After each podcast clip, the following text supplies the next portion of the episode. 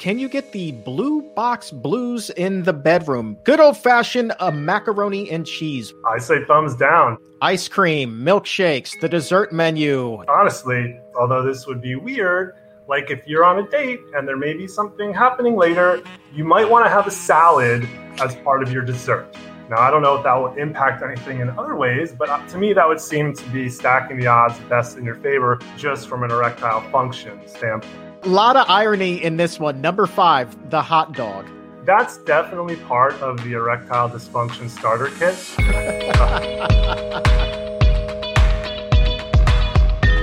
Welcome to the Exam Room Podcast, brought to you by the Physicians Committee. Hi, I am the weight loss champion, Chuck Carroll. Thank you so very much for raising your health IQ with us. This is episode 56 of season 4, number 251 overall. And I am really excited about this 251st episode because I have right here a list of the 10 most popular foods in America. And one by one, I will be asking Dr. Robert Ostfeld whether those foods can increase the risk of erectile dysfunction. Now, given what we know about the standard American diet, you can probably hazard a guess as to why he calls some of these foods members of the ED starter kit. but before we get into the top 10, or maybe we should call it the not so top 10. We're going to be getting into the nuts and bolts of erectile dysfunction. How common is it? Well, it's more common than you would think. Dr. Ostfeld has the facts on how many men have it and why there could be millions more that we don't know about. And so, really, what we have here is a big old problem on our hands. But also, what we have today is a big old solution to that big old problem. So, I am so glad that Dr. Ostfeld, this highly respected cardiologist, is here just before his presentation at the International Conference on Nutrition and Medicine. And so now, for the millions of men and their partners who are affected by this, we're going to do our best not to let you down. This show is for you.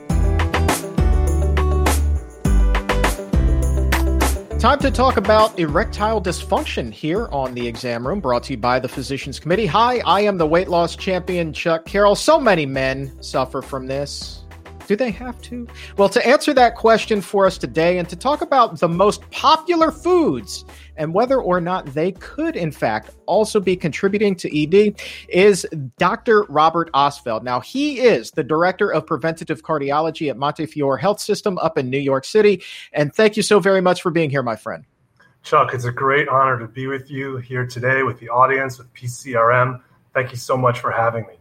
Oh, it is. I always get giddy when you're on the show because you are a guy that just you bring the character with you. You bring great information, but you have this awesome personality too. And so you put that together. And my friend, we are about to make some podcast magic. Well, you're very generous, and after that, I'm just I'm never leaving. So. Stick around. It's a marathon, man. All right, uh, here we go. Uh, erectile dysfunction. More men suffer from it than I think a lot of us would really believe because I think a lot of guys won't even admit that they have it because it's demasculating. So, right off the bat, how many people, like, how common is ED? Well, I think you're spot on. And I think our epidemiology or measures of it in society probably underestimate how common it is for exactly the reason you're talking about. You know, people, they don't want to talk about it, there's a stigma with it, they may be embarrassed. So, uh, I'm with you. So, but if you look at the studies, about 15% of men between 40 and 59 years of age report some degree of erectile dysfunction. Uh, men in uh, their 60s, it's about 45%, and 70% of men over 70 years of age. So it's pretty common, and I bet we underestimate it, particularly in the younger age groups. And I should say, the way that we're defining erectile dysfunction is uh, the inability to attain or maintain an erection sufficient for sexual performance. And you can get, of course, more specific than that. There's a, a questionnaire, the IIEF 5 score, the International Index of Erectile Function 5 question. It's a questionnaire. It's five questions, and you get five points per question. And if you're, you can pull it up online. Uh, it's pretty simple. And if your score is between 22 and 25, that's normal erectile function. And then there are grades mild, mild to moderate, severe erectile dysfunction. The lower the scores get. So there's a fairly easy way to somewhat objectively uh, quantify one's erectile function. But I think you're right. I think it's way more common than we discuss. There we go. Uh, and when you think about ED, you just mentioned how the likelihood inc- seems to increase as we get older, right? So you may chalk that up to age. You may chalk that up to I've been partying too much tonight, right? You know, too much whiskey. Can't can't do my thing. Uh, maybe tired. Uh, you may just think, well, look, I'm just not into the person right? So you have a number of excuses there, but I think that the last thing somebody is thinking when that's happening to them is, well, this could be due to something that I've been eating. How much of this can be tied back to diet? A lot of it can be tied back to diet. You're absolutely right. Um, and it, there's a variety of things that can cause erectile dysfunction, and they, they kind of lump them into organic causes, meaning like a physiologic cause or medical medical reason, a, uh, a psychological cause, um, you know, anxiety, depression, or maybe drug related.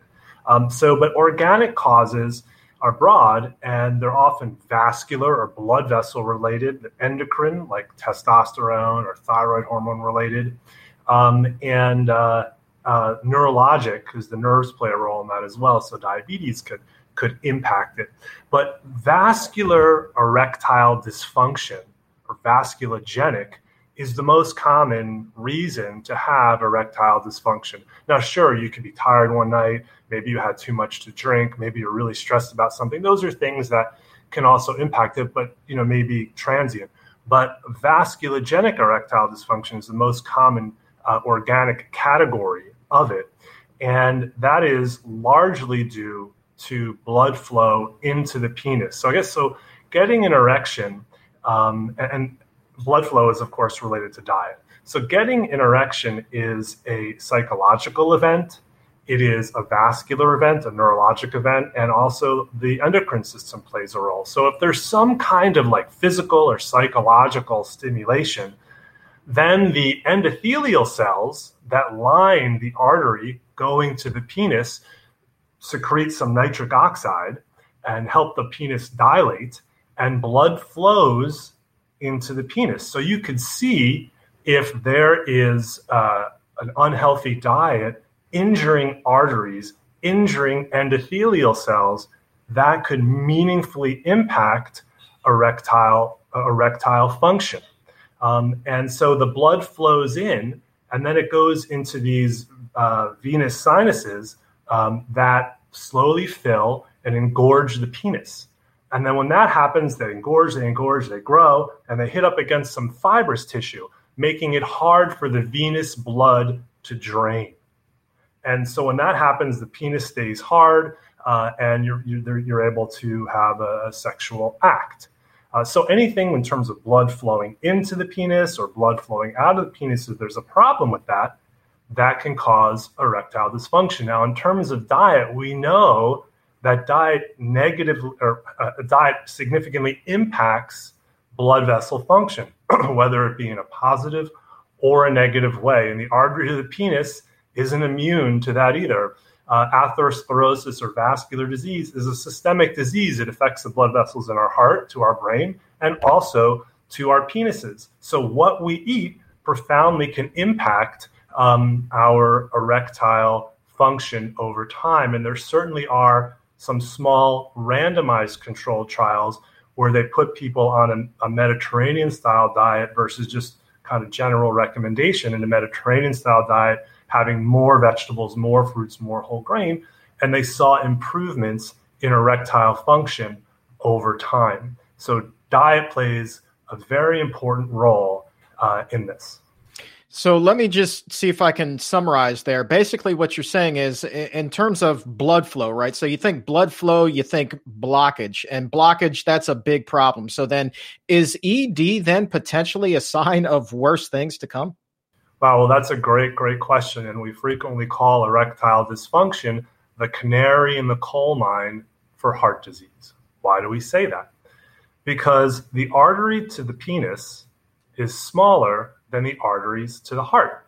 So by the time you have a blockage in the artery to the penis that's negatively impacting blood flow to the penis, it's exquisitely likely that you also have cholesterol disease in the blood vessels throughout your body, including to your heart. But those are bigger blood vessels, so it may not have clinically manifest. But typically, when someone has overt vasculogenic erectile dysfunction, we call that the canary in the coal mine because it often heralds future cardiovascular events, often within two to three years after a diagnosis of vasculogenic erectile dysfunction, someone may develop angina or chest pain, poor blood flow to the blood from poor blood flow to the blood uh, to the heart, the muscles of the heart. Um, and about five years later, they may actually develop an, uh, an overt cardiovascular event like heart attack. So you're absolutely right. Diet impacts blood vessel function. Diet impacts um, erectile function. Erectile function is the canary in the coal mine for cardiovascular disease or heart disease. These are all tied together. It's a common theme. And I think that in terms of ED, right? Uh, the way that I'm understanding it basically is anybody, it can happen to anybody at any time, basically for any reason, right? Be it psychological, you could be thinking about something else, and well, you know, it's just the bucket of cold water in there, right? So, um, at what point though should somebody become concerned? Like what frequency, if it's happening more than a handful of times? Yeah, I think so. I mean, uh, it's hard to define that precisely but if you don't have like an overt reason for it having happened a couple of times, like you haven't you haven't slept, uh, you know, you don't have a maybe you drank too much, like you were saying, maybe you're super anxious about something. Um, so if it happens a couple of times, I don't get too concerned if you have that kind of uh, reasonable explanation. But if it begins to happen consistently, um, and how do you define that? don't know uh, exactly, but ha- I guess I would define it as happening when you don't have an obvious, overt other reason. Uh, then it's very worth talking to your doctor about it. Um, and you know, it's it people can feel uncomfortable about talking about it, and I can often you can kind of sense when a patient wants to talk about it. They kind of get an uncomfortable look in their eyes, and you want to make them feel, of course, as comfortable as possible talking about it because the kinds of risk factors that can lead to vasculogenic erectile dysfunction are the same ones that lead to coronary artery disease, you know, high blood pressure, diabetes, high cholesterol, diet, lifestyle, etc. And those are things, smoking, those are things that can be addressed um, in the physician's office and, and by the patient. So if it's happening you know, uh, on a somewhat regular basis without an overt alternative explanation, talk about it with your doc. We've and if seen, you're not sure, just talk about it with your doc. Like, there's no harm in that. Uh, what, so here's an interesting, just from a lay perspective, right? From the patient perspective, bringing that up can be one of the most difficult conversations ever. It is emasculating. It can be embarrassing. You just don't want to do it. But is it as embarrassing from a doctor perspective, is there any reason in your eyes that the patient should be shy about talking about it? No, it's it's actually like kind of a bummer to me when patients don't bring up stuff that's an issue for them. Um, and also, it, it, it can be detrimental to your health because, like you were saying, you know, it can herald a problem. It can be a canary in the coal mine. So it's an opportunity to address issues you know, before there's some sort of, you know, heart attack or, or an overt cardiovascular event. So it's sort of like, in a weird way, an opportunity lost to help someone. So, you know, like docs have, you know, been around the block, seen a lot of things. You know, you go through training, you see all kinds of stuff. Um, and I understand that it's uncomfortable. I understand it's embarrassing, but uh, you know, please bring it up with your doc. They should not feel uncomfortable talking about it at all. If they don't have a lot of experience with it, they could very easily uh, refer the person to a cardiologist or a urologist uh, to help them with the issue. But please bring it up. And we know that a plant based diet, we've seen cases where it can really reverse heart disease. So, would I be correct in assuming that if somebody does have erectile dysfunction and they begin to eat that healthy, whole food, plant based diet, would that then help them get up for the get down? well, to me, it's a great question. We don't unequivocally know that. There, there are randomized trials with the Mediterranean style diet, which is more plant based where people do better. Uh, uh, stopping smoking, they can do better. Losing weight in randomized controlled trials, they do better. Exercise is helpful. All those things are helpful for health in general and also for erectile function. But whether a fully plant based diet can reverse it, we don't honestly know the answer to that. My hypothesis is yes. Um, and I base that uh, you know, on extrapolating from data of the, the randomized Mediterranean by Esposito, the Mediterranean trial uh, style diet trials, where that helped.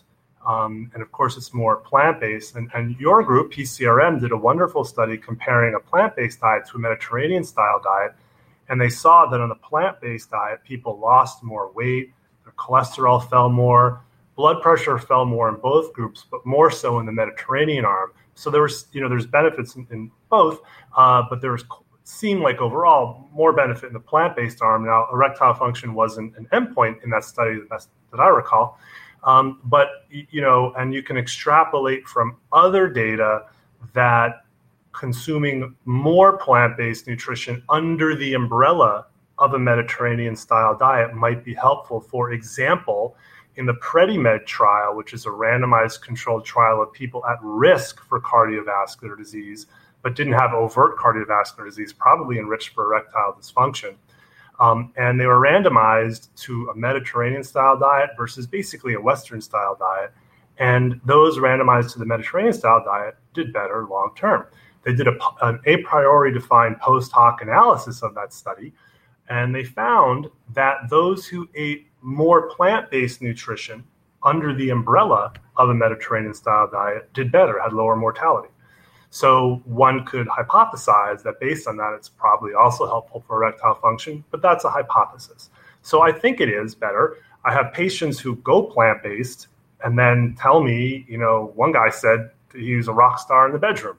You know? so uh, the, it's anecdotal. I, I can't unequivocally tell you. And we're about to launch uh, hope very soon, a randomized trial, short term study looking at the impact of dietary pattern on erectile function in young, healthy men.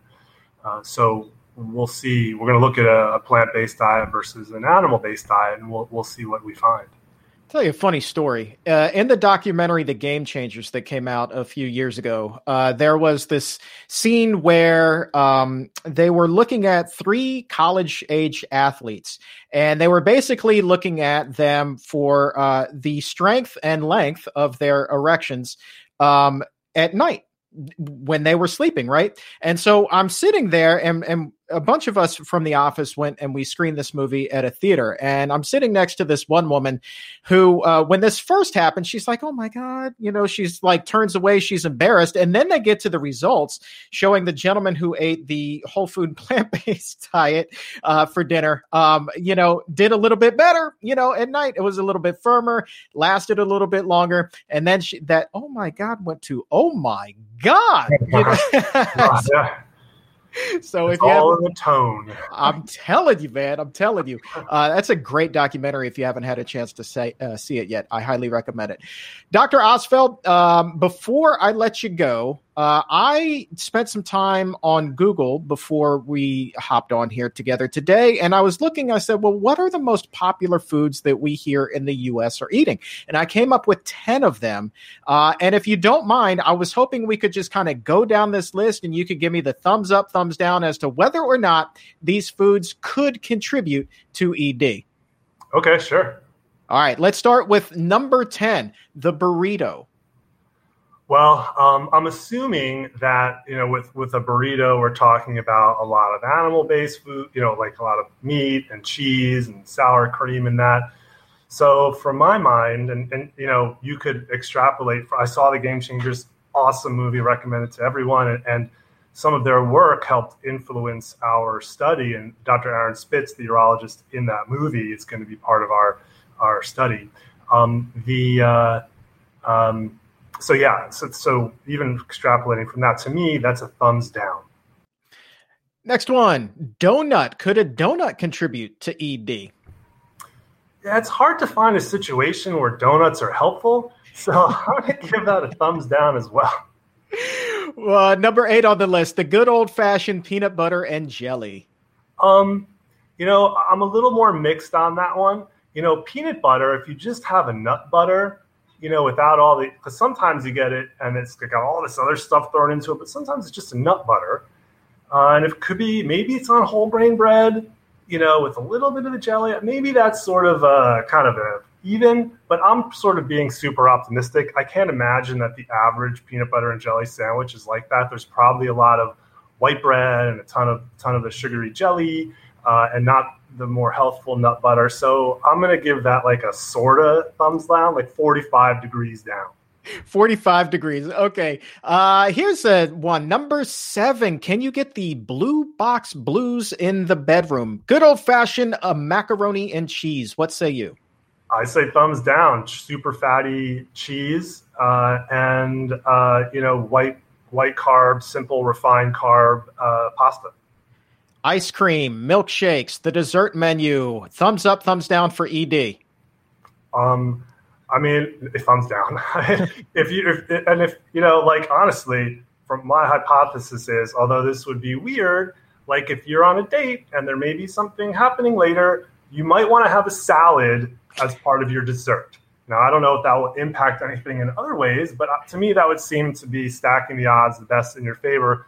Myopically, just from an erectile function standpoint. Gentlemen, be sure to listen to your doctors.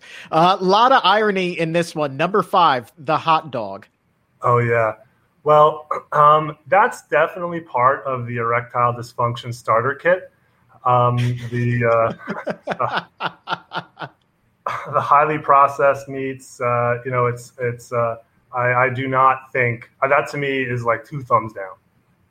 Fried chicken comes in at number four. It's you know it's like kind of a bummer. Like I'm sort of hoping that one of these things will be at least sort of neutral. But I, I would fried chicken. I would say is a thumbs down. Number three. I'm not sure that this is going to get any better. Number three, French fries. Yeah, I'm just going to just stay like this, and um, you know I'll change if I need to. All right, number two, hamburger. Any changes? No no changes uh, from my standpoint. I mean, you can you could talk about the saturated fat, the heme iron, the Neu5Gc, the cholesterol that's in it.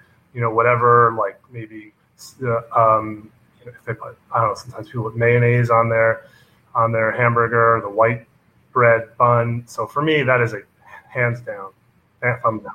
And the number one most popular food in America pizza. What say you, Dr. Ostfeld? Um, it, thumbs down, but uh, shocker. Uh, but you know, it's funny. Like we, the fellows where, where I work at Montefiore, they have this EKG conference every week, and they get pizza. You know, comes when they have EKG conference, sort of like kind of that incentivizes them to come to the conference. But I made sure that one of the pizzas is vegan. So there's like five, six pizzas, but one of them is vegan and it gets eaten and it's got all kinds of vegetables and has a tomato sauce and everything else. Everything's the same. It just it doesn't have cheese. It has a ton of vegetables on it. So it's kind of I like it because I think it's a little healthier, uh, and also it keeps them thinking about nutrition and nutrition oriented stuff, even during EKG conference, because I wanted to drill into their heads and into their patients' heads. So to me, with the cheese, all the saturated fat, the white flour uh, it's a thumbs down. What about if somebody got it with vegan cheese? Would you feel the same way? Um, I probably would. Uh, I'd have to see what's in the vegan cheese. Some of them are healthy. Some of them are have a lot of fat. And I mean, certainly, you know, from perhaps an ethical standpoint or environmental standpoint, that's certainly a plus, but it's not necessarily a plus from a health standpoint. Well, I'll tell you what's a plus is the fact that you have people who are going for that veggie pizza. I mean, people, you know, up until I, I started hanging around other vegans, it was like you people see a veggie pizza and they run the other direction. People who haven't run in years somehow find it in them to run in the opposite direction to that pepperoni pizza. So good on you, sir. That Usain Bolt of pizzas. I'm t- I'm telling you what, man. I'm telling you what. Dr. Rob Ostfeld, thank you so very much, my friend. You are amazing amazing as always. Well, you're incredibly generous. I love being here with you. So thank you so much for having me.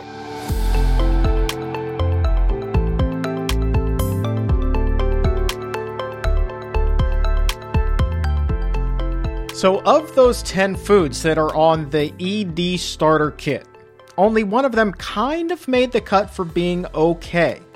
That was the peanut butter and jelly. But from my estimates, looking over those foods, you can tweak at least nine of the recipes to make them a lot healthier. Only thing that I'm still on the fence about myself here is the donut. If you know of a healthy, whole food, plant based donut idea, please do share. Hit me up on Twitter or Instagram at Chuck Carroll WLC. I would love to hear about it and be able to share that with the exam roomies.